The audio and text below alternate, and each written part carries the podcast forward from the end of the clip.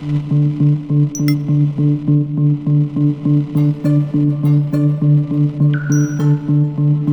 you.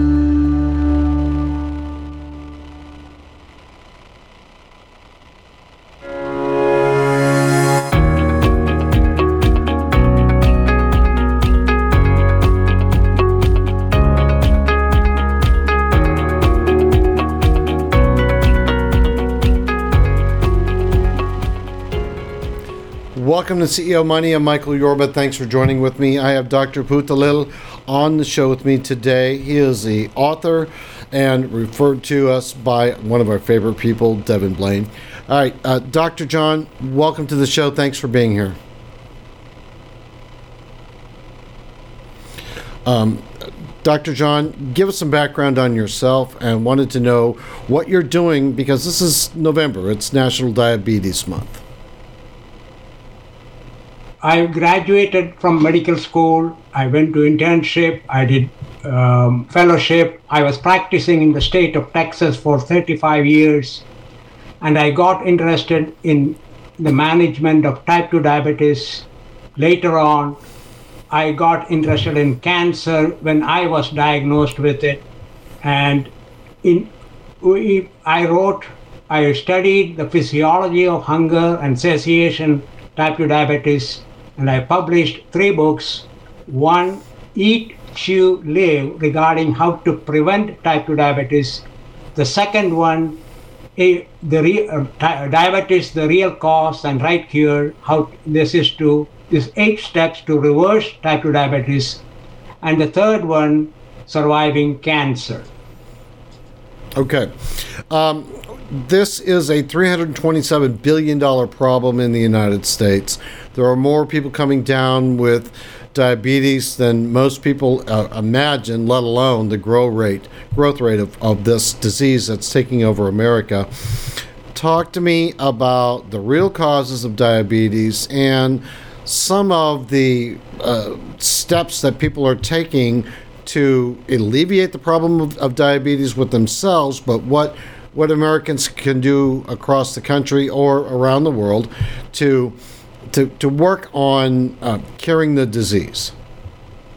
Well, since you are coming from the business angle, let me first talk about, if I may, about the cost of diabetic care that you correctly mentioned and how we can immediately reduce some of the costs because the healthcare cost is affecting everybody. We are all paying for it, either through our insurance or through our taxes. So if we can immediately reduce some cost, I would like to address that first, and then we can go on to the physiology of diabetes and what individuals can do to control it. Is that okay? Yes, please. Now, as a general rule, we monitor programs, whether in business or in medicine, to find problems and or add value. We, when we don't find a benefit, we stop the monitoring program so that we can save time and money. Just to give you an example with regards to type 2 diabetes. When people are diagnosed with type 2 diabetes, they are encouraged to do self monitoring of blood glucose level, also called home glucose monitoring on an average, it costs $700 per person per year. With 33 million people currently diagnosed with type 2 diabetes and 80 million pre-diabetes, if we consider just half of the diagnosed people, that is 16.5 million, times $700 per year, each year we are spending about 10 billion, upwards of 10 billion dollars on this program of testing your own blood to identify the blood sugar value. What do we get for it? There is no evidence to suggest this program of testing oneself and identifying the value of blood glucose at any time has caused any benefit, such as improves the quality of life, increases the lifespan, or reduces the incidence of complications in type 2 diabetes. In other words, right now, we can save $10 billion year after year by stopping payment for this procedure, which of no practical value.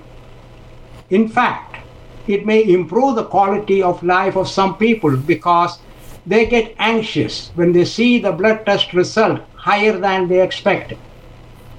In addition, some people I have seen myself increasing the uh, dose of insulin because the blood test value was higher than they thought, or they thought they can control their A1C better with insulin injections. This, in my view, is not an appropriate way of treating type 2 diabetes. In type 1 diabetes, insulin is a lifesaver, but there is no scientific evidence that type 2 diabetes can be controlled by use of insulin. Yes, insulin does reduce the blood glucose level, but where does that glucose go? It does not go out of the body. It is converted into fat by the liver. How can that help you? It can only add to fat in your blood, blockage of arteries, and complications such as heart attack, stroke, kidney problems, and the rest. So the question is, how did this come about? And I'm sure, Michael, you have heard the theory insulin resistance. Is Yeah. that so? Yes. Have you any idea what that means? No. No. If I bring you food right now, and if you refuse the food, are you resisting feeding? Can I say that? Sure. Go ahead. Will that be correct? Let me drive the, the, to the heart of this before we run out of time. What are the eight Okay. steps to reversing diabetes that can be done uh, with in as little as eight weeks?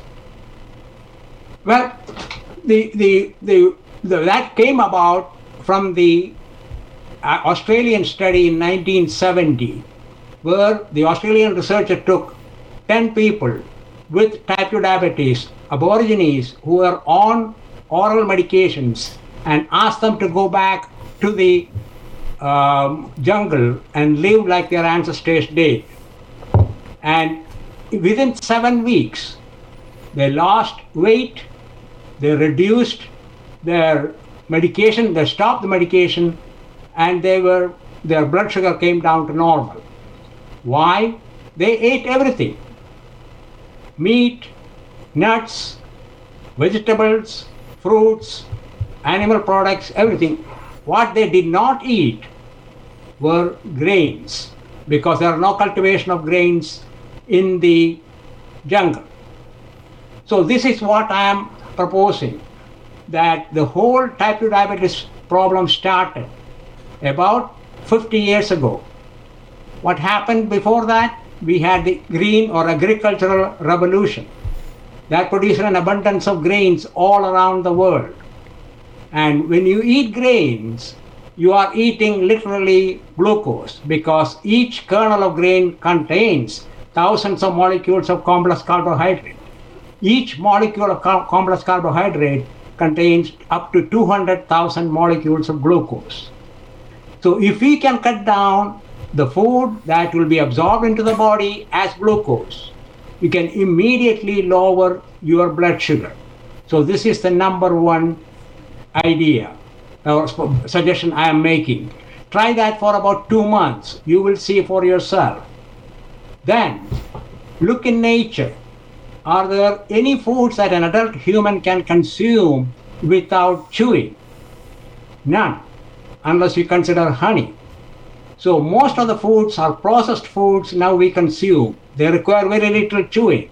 When you stop chewing, you swallow each bite of food that you take in. So, you are consuming faster, and because you consume faster, you eat more.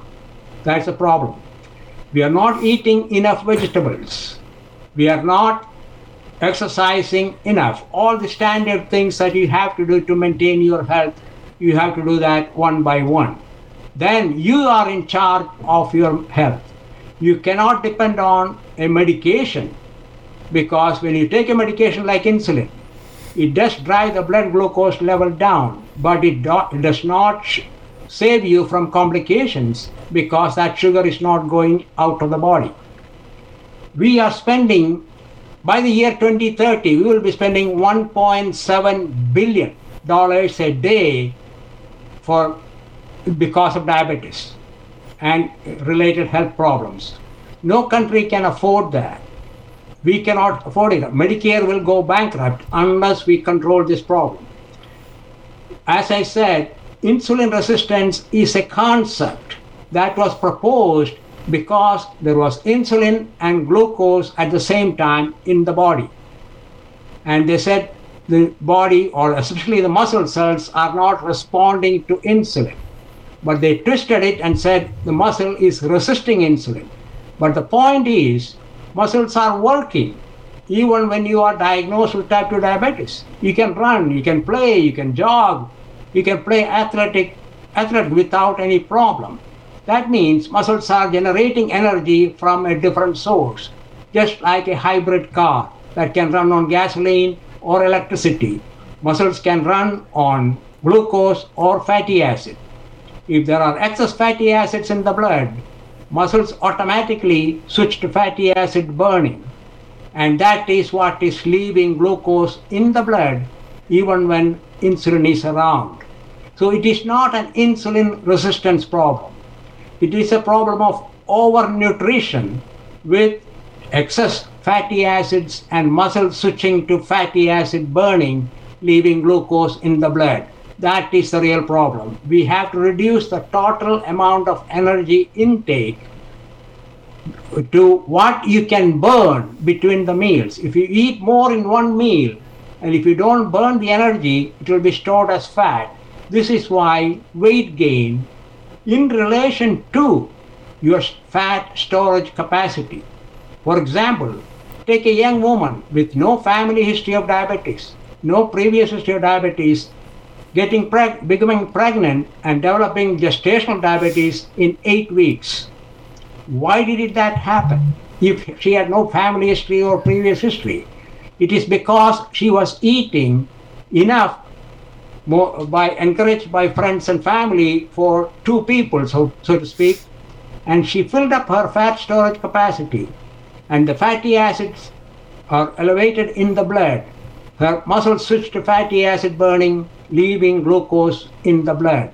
So this is what is causing the gestational diabetes. After delivery, when she loses weight, she has emptied the fat cells. The glucose can be stored as fat and blood glucose level goes down and she is free of type 2 diabetes. The same thing can happen if she gains the same amount of weight later on in her life. This is why many women who have had gestational diabetes will develop it again earlier than others who did not have gestational diabetes. This, is, this also explains why some people who may be 100 pounds overweight but still have normal blood sugar because they can store their fat outside the blood. And some lean people or young people, when they fill up their fat storage capacity, they can become diabetic, even though they may not be considered obese based on standard weight tables. What you are inheriting is your fat storage capacity. There is no gene, no type 2 diabetic gene. But if you fill up your fat storage capacity, then your muscles can switch to fatty acid burning and you can develop type 2 diabetes. So if you want to avoid type 2 diabetes, yes, you have to reduce your total energy intake. But in the modern day diet, in the developed countries, 50% of the daily energy intake comes from grains and grain based grain flour foods. In developing countries, it is 70% of the d- daily energy intake. And this is what is driving the type 2 diabetic, diabetes around the world, not only in developing countries, but also in developed countries. All of this is in Developed your book, countries, of course, Dr. John. Dr. John, is all Yes. of this in your book, uh, Diabetes: The Real Cause and the Right Cure? Yes, it is. Great. I want to thank you so much for being a guest on our show. I really appreciate the time that you spent with our audience and myself.